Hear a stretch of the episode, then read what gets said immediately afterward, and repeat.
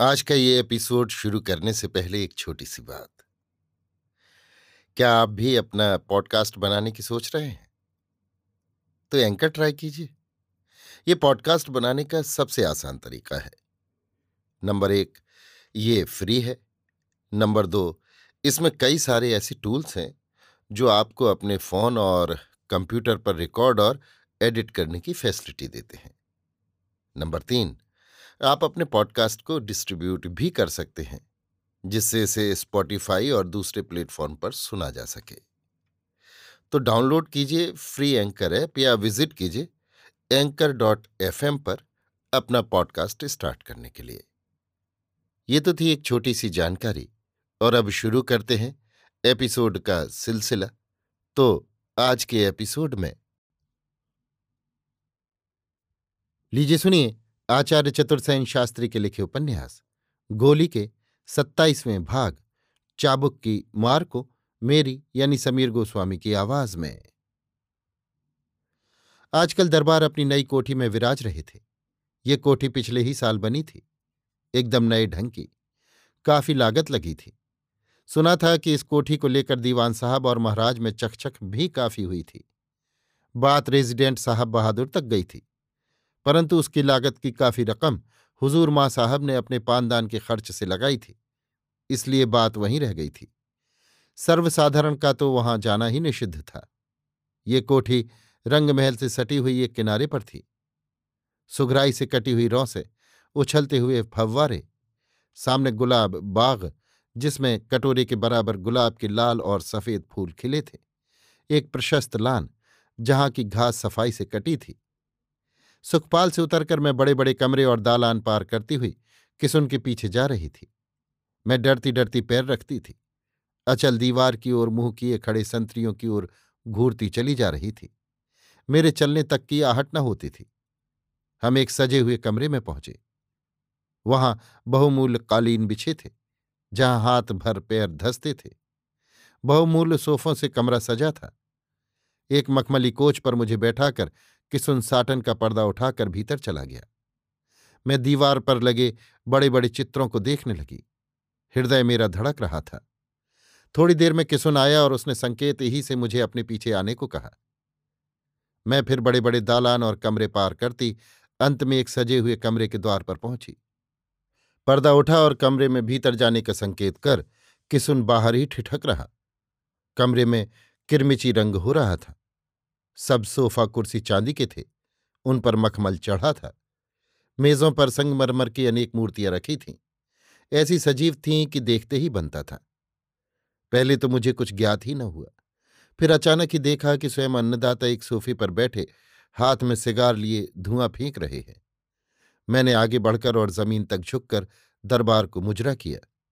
हाथ का सिगार फेंक वे उठ खड़े हुए और मेरा हाथ पकड़कर मुझे अपनी बगल में बैठा लिया। नरमी से कहा, ऊब तो नहीं गई चंपा? देखो मैंने तुम्हारे लिए ये कैसी नफीस चीज़ बनवाकर मंगाई है। अट्ठाईस हज़ार रुपये खर्च हुए, पर चीज़ बेहतरीन है। देखो तो जिस्म पर फिट भी है या नहीं? उन्होंने पास पड़े एक बक्स की ओर संकेत किया। उनके होंठ हंस रहे थे और बड़ी बड़ी आँखों में लाल डोरे उनकी उद्दीप्त वासना की साक्षी दे रहे थे। इस समय वे सिर से पैर तक अंग्रेज़ी लिबास में थे। निहायत कीमती काला सूट पहने थे। यद्यपि इस लिबास पर उनके कानों के बड़े बड़े हीरे कुछ अद्भुत लग रहे थे, पर इस लिबास में फब खूब रहे थे।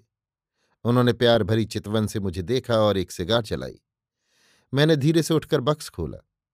एक अभूतपूर्व फर का कोट था।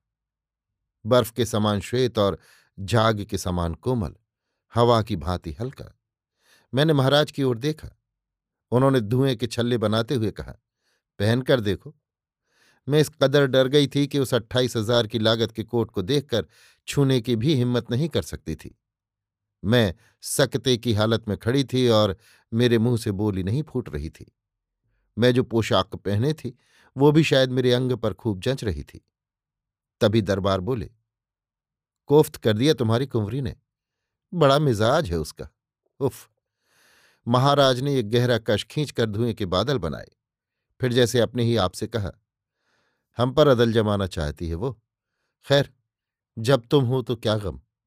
पहनो पहनो। उनका स्वर किसी हद तक कंपित था। कुंवरी के लिए अवश्य ही वो इस समय कुछ वेदना का अनुभव कर रहे थे। उनकी नज़र मेरे ऊपर थी। ये स्पष्ट था कि वो मेरे रूप से अभिभूत हो रहे थे। मैंने उस महामूल्यवान दुर्लभ कोट को अपने अंग पर डाल दिया। उन्होंने स्वयं उठकर उसके बटन लगाए। फिर प्रशंसा की नज़र से देखते हुए कहा, खूब फिट है। कोई हिंदुस्तानी कारीगर नहीं बना सकता। मुझे फिर वो कौच पर खींच ले गए और पास ही बैठ गए। आज न वो दिन के गढ़ी वाले महामहिम महाराज थे, न उस सुहागरात वाले मदहोश शराबी। आज तो वो एक प्रसन्न मुद्रा में आनंदित प्रेमी और मित्र की भांति बातें कर रहे थे। मेरा मन हो रहा था कि मैं कुंवरी के संबंध में कुछ पूछूँ, पर मेरा मुँह खोलने का साहस ही न होता था। वो कह रहे थे, केवल उसी कोट की बात। उसमें बिजली की बैटरियाँ लगी थी, जिनके कारण वो जैसा चाहे, कम और अधिक गर्म हो सकता था। उन्होंने कहा, इसका मज़ा तो तब आएगा जब तुम स्विट्जरलैंड की बर्फ़ से लदी चोटियों वाले पहाड़ों के ऊपर घूमोगी। तब तुम्हारे सब साथियों के दांत सर्दी से किटकिटाते होंगे और तुम आरामदेह गर्मी में खुश सफ़र कर रही होगी। शायद अगले ही साल तुम्हें ऐसा मौका मिल जाए। तबीयत उब रही है। एक बार मैं यूरोप जाकर कुछ दिन स्विट्जरलैंड रहना चाहता हूँ। चलोगी ना तुम चंपा? स्विट्जरलैंड स्वर्ग है। स्वर्ग देखोगी तो खुश हो जाओगी। मैं कुछ समझ रही थी, कुछ नहीं। पर मेरा मुँह बंद था। मुझे ऐसा प्रतीत हो रहा था कि मैं एक अत्यंत मूर्खा और तुच्छ स्त्री यहाँ के महिमामय वातावरण में आ पहुँची हूँ। परंतु महाराज प्रसन्न मुद्रा में थे। वो एकाएक धुएँ के छल्ले बना रहे थे। सिगार उनका खत्म हो गया। उन्होंने दूसरे को हाथ बढ़ाया। मुझे अपनी गढ़ी वाली चाकरी याद आ गई। मैंने लपक कर सिगार उनके होठों से लगाया और जला दिया। वो जरा उठंग कर अलस भाव से कौच पर लेट गए और उन्होंने अपने दोनों पैर फैला दिए। इसी समय किसुन शराब की टेबल ले आया। खालिस बिल्लौर की ये टेबल थी, जिसमें रबर के पहिए लगे थे। उस पर कीमती शराब की बोतलें, प्यालियाँ, पैग और गिलास रखे थे। भुने हुए कबाब, गजक और न जाने क्या क्या खाने का सामान भी सजा था। सब सामान बिजली की रोशनी में चमचमा रहा था। चम्मच, रकाबियाँ सब चांदी की थीं। उन्होंने खुद अपने हाथ से खून जैसी सुर्ख शराब के दो पैग भरे और तिरछी नज़रों से मेरी ओर देखते हुए एक पैग मेरी ओर बढ़ाया। उस दिन की सुहाग रात का घिनौना दृश्य मेरी आँखों में घूम गया। शराब के प्रति मेरे मन में घोर घृणा उत्पन्न हो गई। मैंने कातर कंठ से कहा, मैं नहीं पीऊँगी अन्नदाता। हमारा हुक्म है। तकसीर माफ़ हो अन्नदाता। क्या हुक्म उदूली करती है? उनकी आँखों का रंग बदल गया। उन्होंने गुस्से से गुर्रा कर कहा, बेवकूफ़ औरत पी। उनकी आँखें सुर्ख हो गईं और त्योरियाँ चढ़ गईं।